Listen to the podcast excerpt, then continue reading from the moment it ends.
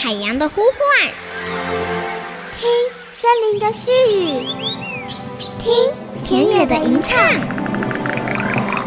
听见这座岛屿的声音，说出和岛屿对话的故事。岛屿共生，倾听台湾。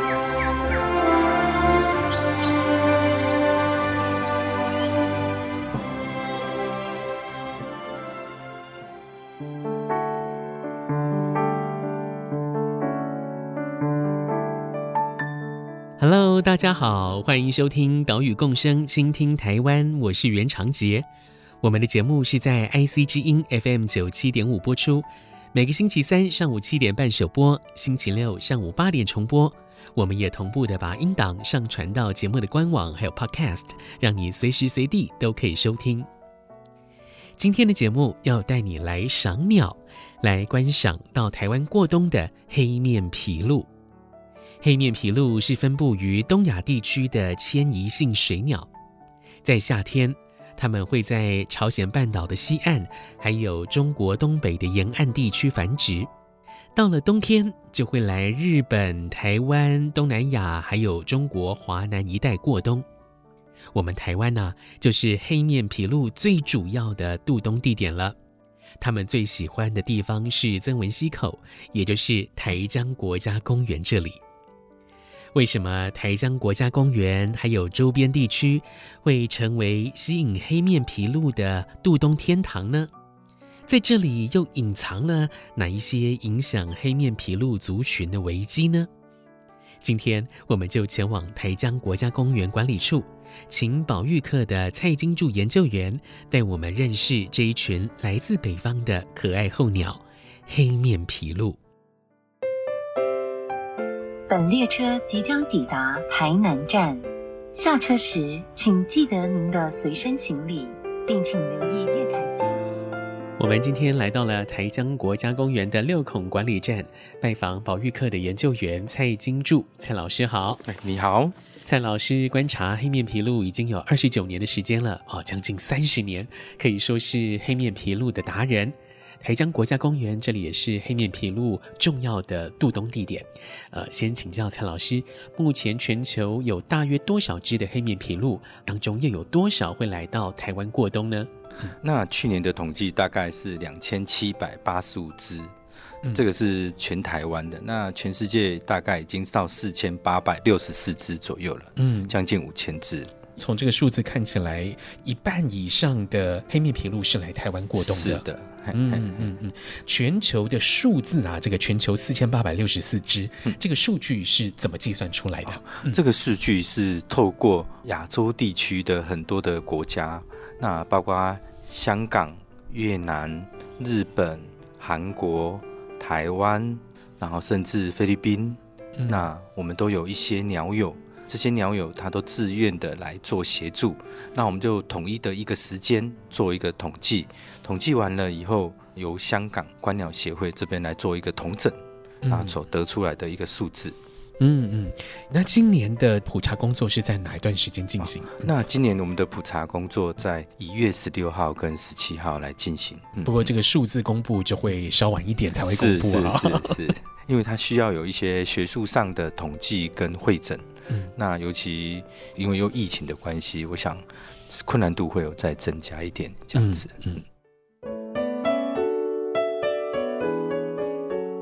黑面琵鹭的嘴巴长得很像是汤匙、饭匙的模样哦，这也是琵鹭属鸟类的共有特征。全世界总共有六种琵鹭属的鸟类，黑面琵鹭是当中体型最小，而且是唯一一种。濒危的物种。我们拿黑面琵鹭跟白琵鹭相比，黑面琵鹭的体型稍微小一点，站立起来的高度大概五十到六十公分左右。而且啊，我们看它的前额、眼睛周围的皮肤都是黑色的，好，所以才叫做黑面琵鹭。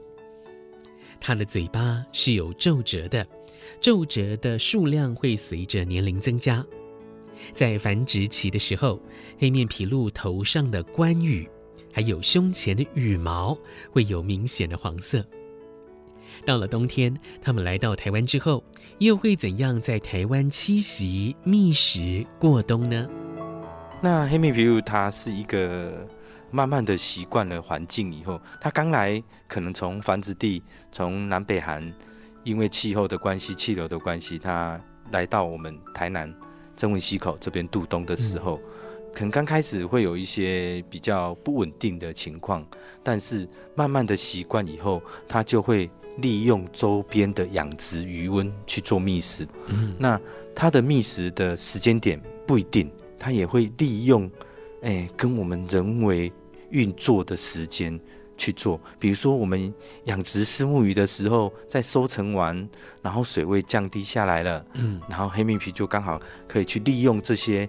抓掉虱目鱼以后，剩下的这些比较没有经济价值的这些鱼类，那这些鱼类刚好就可以提供这些候鸟的一个食物的来源，这是它最主要的一个觅食。但是它时间点跟我们的人为的运作的方式，可能就会配合得上这样子。嗯嗯嗯嗯。我们有的时候透过高倍的望远镜，还可以看到他们在在算是嬉戏吗？嬉戏 在玩耍，在玩耍。对对，那它就是因为鸟类它在它的活动的时间里面，大概最多的就是觅食跟休息。嗯，其他的时间它可能需要理羽，整理它的羽毛。当然，我们会看到很多的有趣的画面，就是两只鸟它互相的嘴会互相，是因为它们要理羽它的羽毛，因为它里面有一些羽丝或是有一些虫子类。那因为刚好在嘴巴这边，他没有办法自己去那理得到，他没有手啊，没有手，对，他就只能靠同伴互相这样子去处理。嗯、那有时候也会有嬉戏在那边嘴巴，然后斗来斗去，这个都是有被拍到的情形。嗯嗯、那大部分拍到的应该都是俚语的情形，那互相帮忙协助的一个角色这样子。嗯。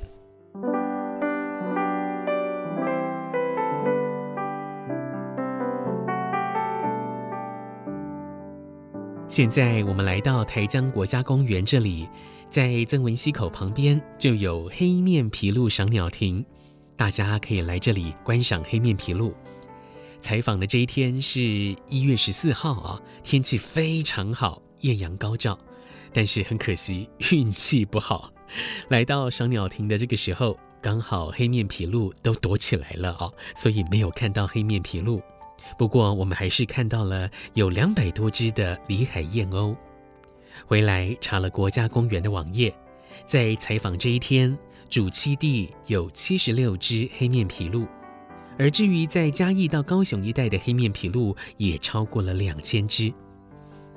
不过，哎，我们又产生了一个疑问：为什么黑面琵鹭喜欢来曾文溪口、来台江国家公园这里过冬呢？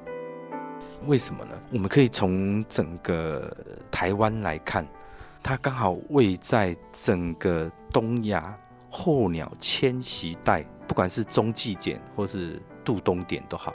因为在嘉义这边，我们刚好北回归线的过去的地方，那台南刚好在这个以下，也比较热一点。这个是一个主要在温度上来看，它是一个主要地方。另外一个就是在栖地上，刚好曾文溪口是。我们整个台湾岛比较偏最西端的地方，嗯嗯嗯、那整个候鸟在迁徙的路径上，又从空中来看，它刚好曾文溪口，这是一大片广大将近三百公顷左右的一个宽阔的海域。嗯、那候鸟的习性，它在渡冬或是休息的地方，它会群聚的。嗯、一般野生鸟类这种。渡冬的鸟类以后，他们都需要有一个比较安全的环境，让他们休息，或是在这里再慢慢的稳定脚步以后，在外面去做觅食。嗯、那为什么在这周边黑面琵鹭会来，就会谈到说它的觅食的方式？因为它的觅食方式是一个很笨拙的方式，而且很浪费能量的一个方式。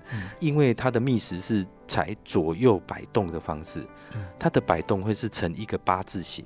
那嘴巴的摆动，对，嘴巴的摆动会是呈一个八字形。那这是一个非常耗能量的方式。那像我们一般看到白鹭鸶，它都是用嘴会停顿，等鱼浮上来水面的时候，它去做觅食的动作。那黑面琵鹭呢，它必须靠它的嘴巴去做八字形的摆动，然后去让水去扰动，然后让鱼群惊吓，才有可能去抓到鱼。嗯，那刚好这里曾文溪口的周边都是非常大的养殖鱼温，这里将近有两千公公顷的鱼温，可以让它来做觅食。那这是最主要来这边渡冬的两个原因。嗯。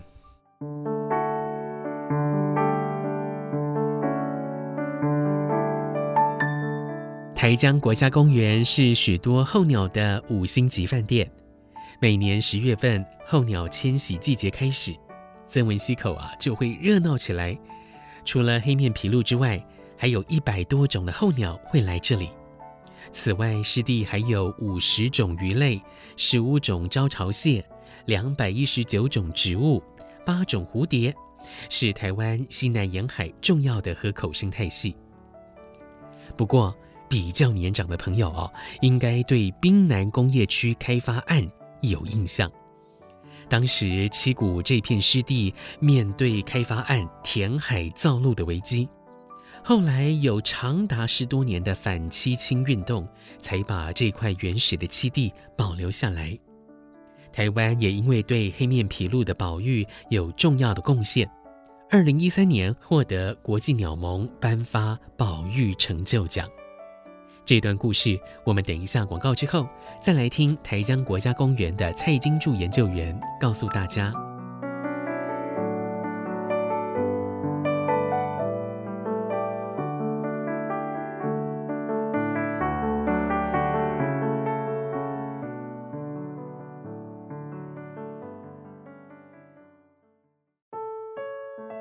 因为我们把黑面琵鹭当做一个旗舰物种也好，或是明星物种也好，然后保护了整个各位现在所看到的台江国家公园，或是周边这里的湿地这么完整，让很多的候鸟可以得以来这边度冬的一个原因。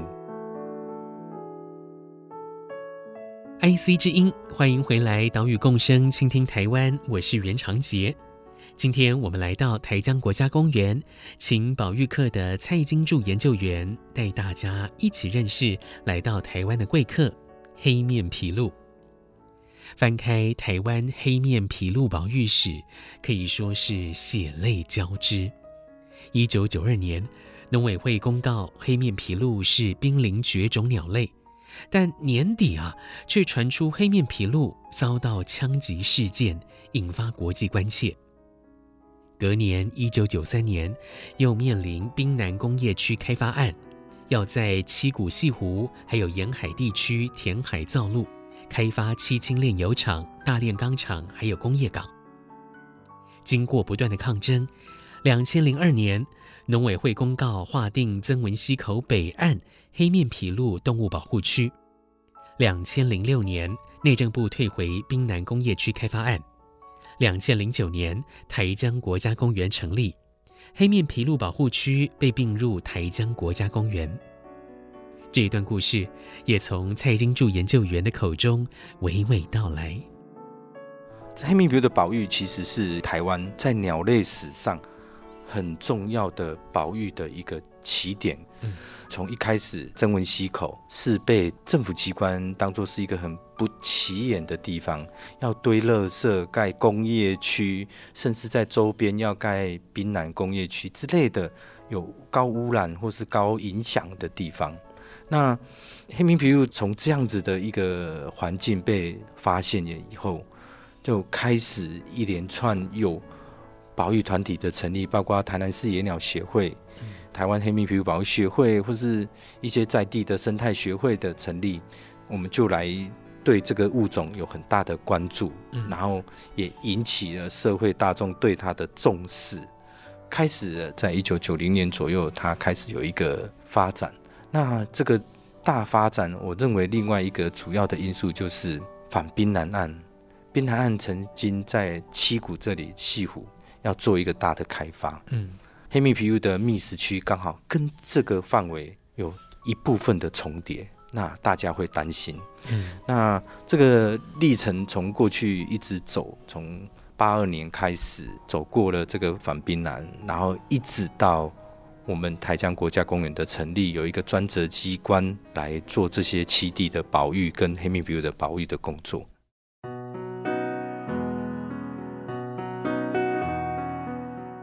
一九九零到两千年代，经过台南在地的 NGO 组织、专家学者的奔走串联，还有当时的台南县市政府通力合作，才让台江国家公园可以在二零零九年底顺利成立，也让黑面琵鹭在台湾有一个安全的渡冬栖地，黑面琵鹭族群也稳定上升了。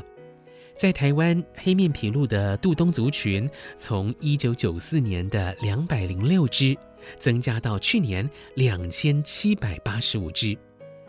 全球数量也是从一九九四年的三百五十一只，到去年成长为四千八百六十四只，平均每年族群成长率是百分之一点一。也因为保育黑面琵鹭有功。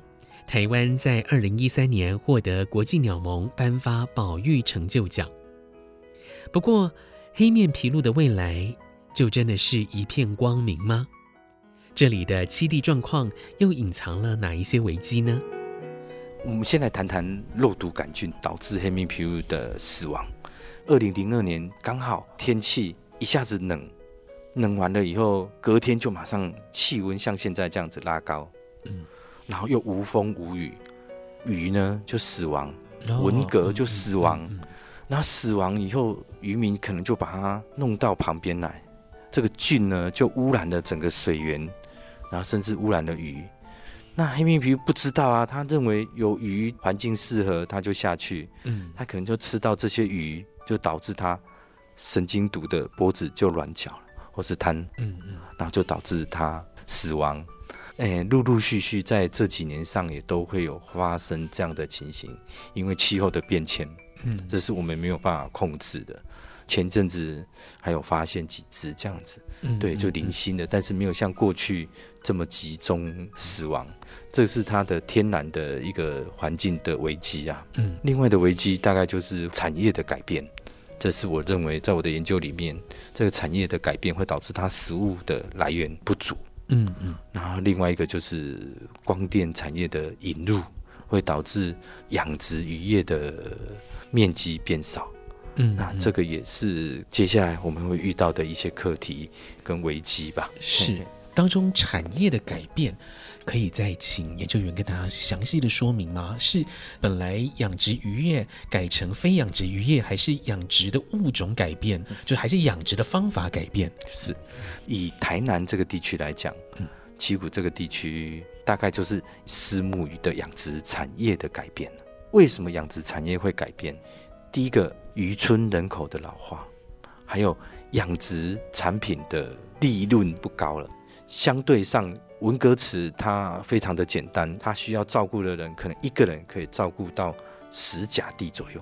嗯，但是虱目鱼池的话，十甲地里面可能需要耗费大概四个人左右的照顾的能量，这样的人力的耗损就非常大。啊，又农村人力的老化的原因，那这是一个最大。另外一个就是电费，文革池它不需要电，它只要觉得水质不好，它就让比较。优氧化的水质就往海里面排，然后再引入新的海水进来。嗯，那另外一个原因就是丝木鱼怕冷哦，对，像现在九度十度，它就会开始翻肚了。嗯、嘿，所以这些照顾的养殖渔业业者，他必须二十四小时待在鱼温的温疗里面，所以他们耗费的成本跟精神就非常的大，嗯嗯、产值也不高，利润也不多，所以。现在就慢慢的转变到文革池，所以黑面琵鹭它是在利用这些鱼纹，它都是吃一些虱目鱼池剩下的这些小鱼小虾。那文革池比较没有这些小鱼小虾，是因为文革是滤食性的，里面不可以有一些小鱼小虾去妨碍它滤食。嗯，那因为这些小鱼小虾有时候看它生出来，就会去给它吐一下。吐一下，它就不觅食了，它就躲进去了，这文蛤就不会长大了。所以，虱目鱼池对黑面琵鹭是一个比较有利的环境啊。那现在产业的改变，这也是我们一个很担心的一个危机的存在。刚刚蔡金柱研究员谈到的黑面琵鹭两千零二年肉毒杆菌中毒事件，造成至少七十三只黑面琵鹭死亡。经过专家解剖研判，是黑面琵鹭吃到受污染的鱼，感染肉毒杆菌而死亡的。当时黑面琵鹭的族群数量不过一千只左右，哇，一下子就减少了百分之七的族群量，伤害是非常大。近年也偶尔有一些黑面琵鹭中毒的新闻事件出现。此外呢，虱目鱼养殖渔业的改变也会影响到黑面琵鹭的觅食。除了养殖虱目鱼转成养殖文蛤之外，也有业者从原本的浅平虱目鱼养殖改成深水养殖，这也会造成黑面琵鹭觅食不易。再加上了这几年光电面板进入余温，也让人十分忧心。在下一集节目，我们会带大家来了解到底什么是浅平虱目鱼养殖。再过一个礼拜就是春节假期了，如果春节连假还没有安排出游的话，啊，不妨可以来七股走走。除了有盐山可以遛小孩之外，也可以搭乘竹筏游西湖，到曾文溪口来观赏黑面琵鹭。哦，也不要错过这里的黄昏夕阳海景哦。在防疫期间，我们戴上口罩、勤洗手、消毒，还是可以来享受大自然的美景。节目最后播出岛屿行动家单元，岛屿共生，倾听台湾。我们下一个礼拜同一时间空中见，拜拜。假如来国家公园看黑面琵鹭，我们最传统的还是就是。曾文溪口的黑面琵鹭赏鸟亭，那我们现在这里都有自工，每天在早上八点半到下午四点半，我们都有自工在商鸟亭上为你服务，那架设望远镜，然后让你看。但是黑面琵鹭现在整个的状况就不是你。一来就可以看到，因为它在主基地，也因为环境的改变，它有时候会躲起来，那、嗯、有时候会出来让你晃晃。那这个就看大家的运气，也不会啦。我们也是希望大家多来，因为第一次看不到，第二次你在台南可能就看到了。嗯、那还是让自己来台南多玩玩吧。